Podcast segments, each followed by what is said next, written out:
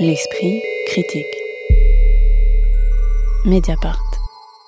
Je suis un extraterrestre, mais je n'ai pas de souvenir d'être descendu d'une soucoupe. Si l'acte de naissance de Charles Ray est exact, ma conception tient autant du miracle que celle de Jésus dans le ventre d'une Marie si sexualisée qu'elle n'a pas eu besoin de Joseph comme partenaire sexuel pour enfanter. Je ne suis pas certain qu'il y ait eu du plaisir à mes débuts, je viens de beaucoup trop loin.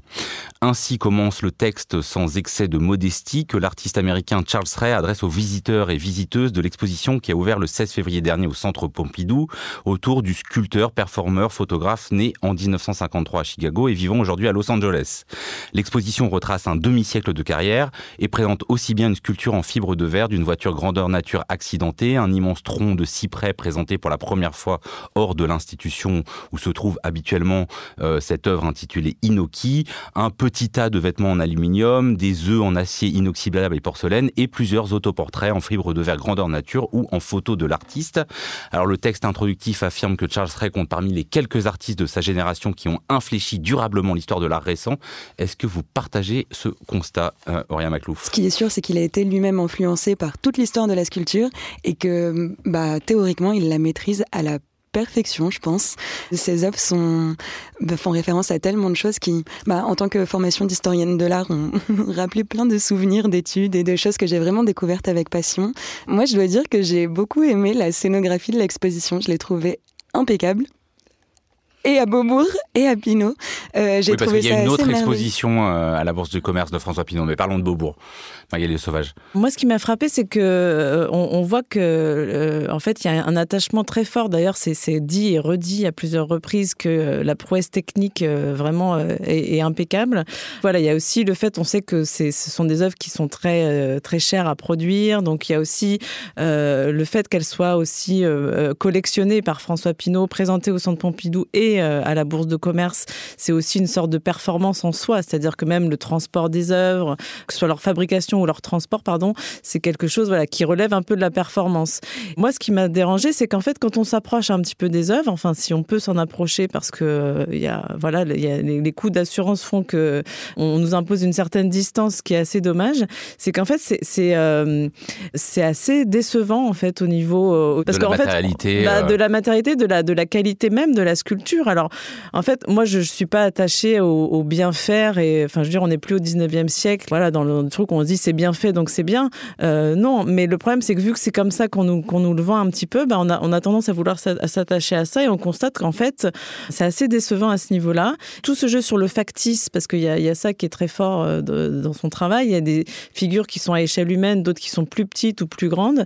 Mais il y a tout ce jeu sur le factice qui finalement ne fonctionne pas puisqu'en fait, on n'y croit pas et qu'en fait, on n'arrive pas à avoir de dialogue de face à face avec ces sculptures. En fait, on n'arrive pas à communiquer avec eux. Elles sont, euh, elles sont creuses en fait. Elles sont vides en fait. Il n'y a pas de, il a pas de vie, contrairement à, comme disait Auria dans l'histoire de la sculpture. Euh, il, se, réfère beaucoup à l'histoire de la sculpture, que surtout la sculpture antique, mais aussi la sculpture du, du Moyen Âge avec ce grand Christ en croix, par exemple, enfin de la Renaissance plutôt. Là, on voit que c'est ça, enfin il y a une limite quoi. Il y a une, il y a vraiment un, une. Il y a une limite. Victoria Le Bolloc Salama, effectivement, notamment sur cette scénographie un peu bizarre, c'est-à-dire qu'on rentre dans cette immense salle rectangulaire, mais à l'intérieur de cette salle, il y a comme deux autres pièces dont les murs auraient été évidés, mais sauf qu'il reste un peu un muret qui fait qu'on peut pas s'approcher des œuvres. Ça, c'est uniquement pour des questions d'assurance Oui, moi, ça m'a fait un petit peu bizarre. J'avais l'impression que donc dans cette très longue salle, on avait des œuvres de plein d'époques différentes. Donc, on avait des œuvres des années 70 aux années 2000 environ, et il n'y a aucun, aucune barrière, aucune séparation. Elles sont assez rapprochées, alors que pour la plupart, elles sont assez monumentale. Ça m'a fait un peu l'effet d'un bac de friperie. Vous savez, tout est à 5 euros. Euh, bah, ça m'a fait un peu plus, en l'occurrence. Du coup, j'ai trouvé que les, les, œuvres, en tout cas au Centre Pompidou, n'étaient pas du tout mises en valeur, alors qu'à la Bourse de commerce, et là, je pense que c'est parce que le, bâtiment aussi euh, aide énormément, elles étaient vraiment mises en majesté et je trouvais qu'on voyait beaucoup plus l'intérêt du travail euh, de Charles Ray. C'est une exposition, enfin, c'est une double exposition du coup, qui est événement parce que d'une part, Charles Ray n'avait jamais montré son travail en France dans, dans des institutions, et qu'en plus, euh, il a très peu d'œuvres, euh, il a une cinquantaine d'années de, carrière, mais il y a que 123 œuvres euh, aujourd'hui à son compteur, entre guillemets, et ici, il y en a 38 qui sont présentées à Paris, et en même moment, à New York, au Metropolitan Museum, il y a une autre exposition qui lui est consacrée. Donc il y a aussi ce côté un peu performance dont parlait euh, Magali Le Sauvage qui se retrouve aussi là avec son, le pendant des deux expositions qui se font en miroir à Paris et le pendant américain qui se fait aussi par ailleurs. En fait, avec ces deux expositions, on voit euh, une institution publique et une institution privée qui se lancent comme un challenge et euh, qui essayent de performer euh, une expo avec les moyens qu'ils ont et les prêts d'œuvre qu'ils ont eus. Je trouve ça assez raté. on a on a vraiment la sensation que donc on a des on a des figures qui sont présentes dans les deux expositions, par exemple des mannequins ou le travail sur les tables. Il y a des choses comme ça qu'on retrouve et avec les mêmes motifs, les mêmes sujets et, en fait c'est très étrange euh, comme, procédé. Alors, euh, je vous donne la parole pour un dernier tour de table où j'aimerais bien que chacun vous me preniez une œuvre euh, pour, que, quelqu'un qui n'aurait pas vu déjà voilà, le travail de Charles Ray me visualise un peu ce qu'on y, ce qu'on, ce qu'on y voit, Magali le Sauvage. Alors, il y, a une œuvre quand même que je trouve toujours assez saisissante, que certains ou certaines avaient peut-être revue à Venise. C'est le, le, garçon à la grenouille, qui se trouve à la Bourse de commerce, pour le coup, qui est en fait cette sculpture bien plus grande que nature d'un jeune garçon nu qui tient une grenouille au bout de la main comme ça, euh, qui est une image de la cruauté de l'enfance, hein, qui est une référence explicite aux sculptures antiques où on voit souvent des des petits garçons euh, en train de, torturer des animaux.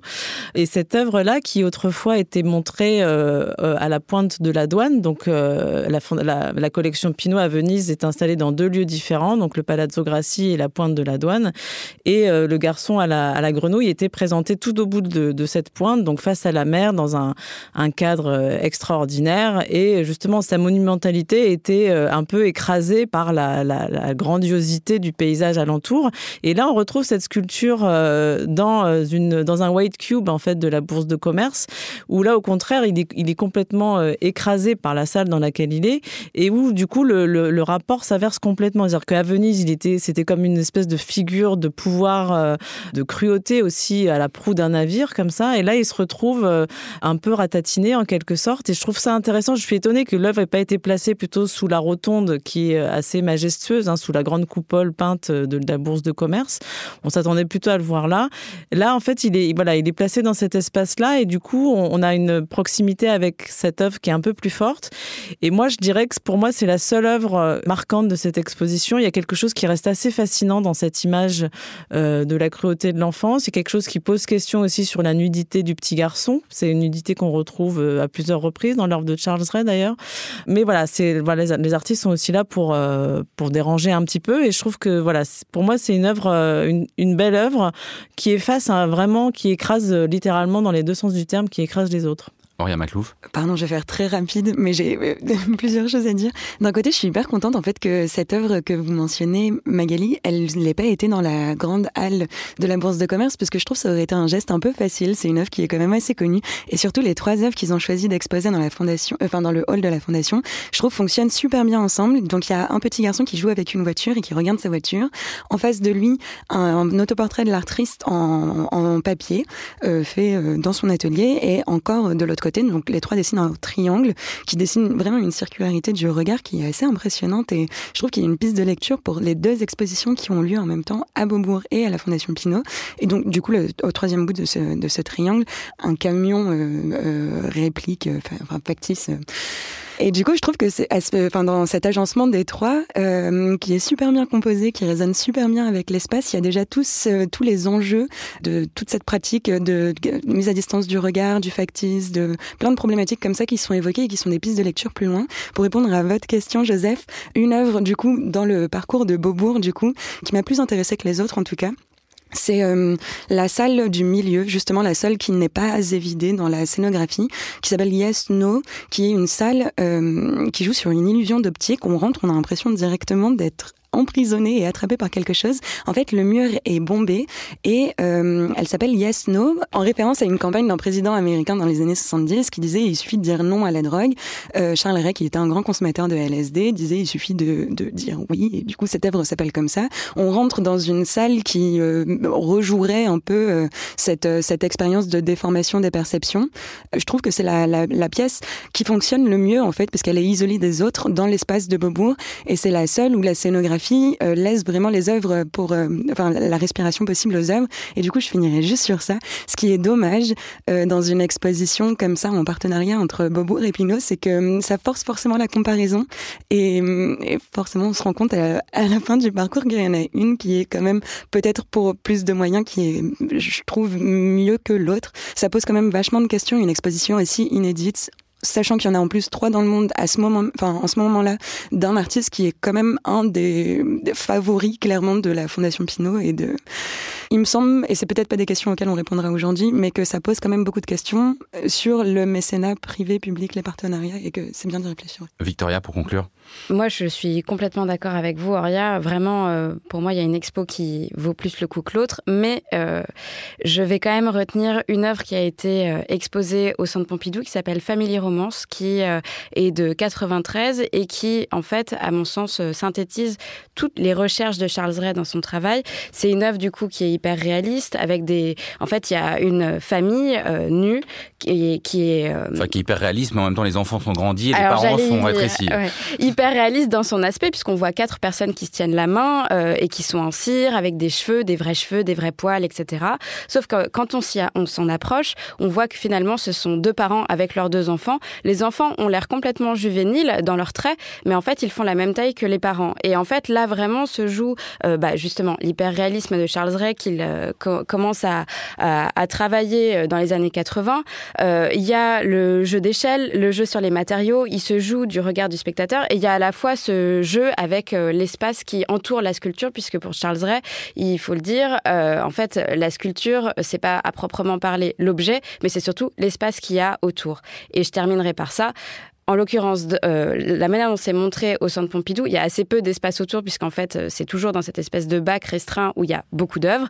Et donc, du coup, on a vraiment l'impression qu'ils sont encore plus étriqués, enfin, les parents sont encore plus étriqués par la taille des enfants et par l'environnement. Donc vous l'aurez compris, il faut aller à la fois au Centre Pompidou et en face à la Fondation Pinault de la Bourse du Commerce si vous voulez voir l'ensemble des œuvres de Charles Ray présentées en ce moment en France.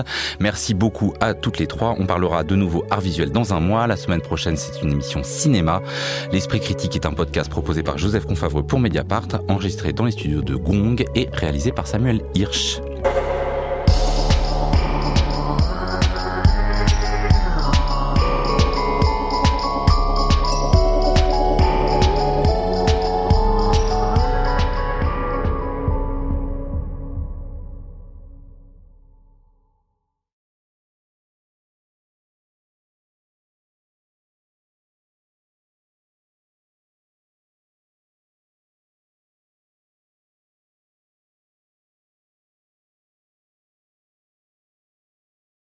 Ce qui est frappant, en tout cas, c'est que euh, y a un silence assourdissant de la part euh, de la Fondation Vuitton sur euh, la situation euh, en Ukraine.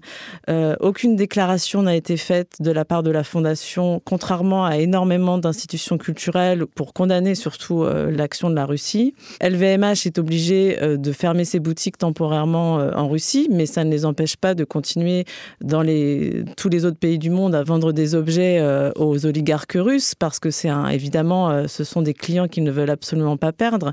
Et on sait que le fait de fermer leur boutique en Russie, ça ne leur fait pas perdre beaucoup de chiffre d'affaires. En revanche, saisir les biens des oligarques russes partout dans le monde, ça pose un peu plus de problèmes là pour euh, avoir accès à ces portefeuilles euh, qui sont quand même très intéressants. L'esprit critique.